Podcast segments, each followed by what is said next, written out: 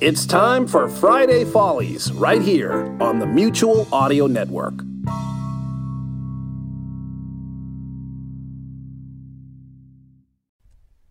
The following audio drama is rated PG for parental guidance.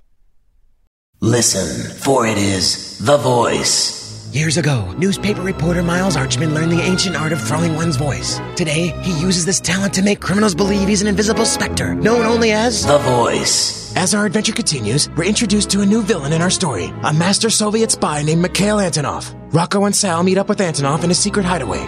Did everything go as planned? Uh, yeah, sure. Excellent. Look, I know you're the guy paying the bills, but if you ask me, it doesn't make any sense to give this stuff away. Of course, you're capitalist, always concerned with your precious money. That is of no interest to me. What I want is to convert all Americans into addicts in preparation for Soviet invasion. Wait a minute. You never said we were gonna have to sell out our country. That's gonna cost you extra. Yes, you'd do anything for your filthy money, wouldn't you? Well, here you go. Here's an extra $200. I bet that makes you feel pretty good, doesn't it? Well, sure. Of course it does, you capitalist pig dog. In fact, How about if I offer you another 200? Okay. Here, take it. How amusing it is to see you dance for your money. Look, I am holding out a thousand dollars. All you have to do is reach out and grab it.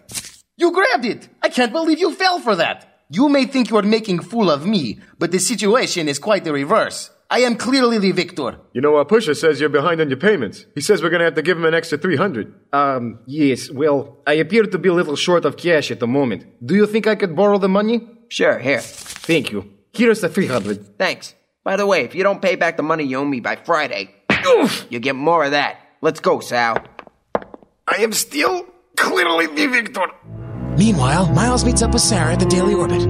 I'm gonna try some of Rocco's favorite hangouts. If I can pretend to make a buy from him, it might lead me to the person behind this conspiracy. But if Rocco sees you, he'll shoot you on sight. What makes you say that? The fact that he had his name legally changed to I Will Kill Miles Archman. Don't worry, Sarah. I'll be wearing a disguise. Later, wearing that disguise, Miles spots Rocco at a downtown bar. Hello, friend. I was hoping you could help me. Well, now, fancy my number one enemy walking right up to me. But I- That's right, I see through your disguise.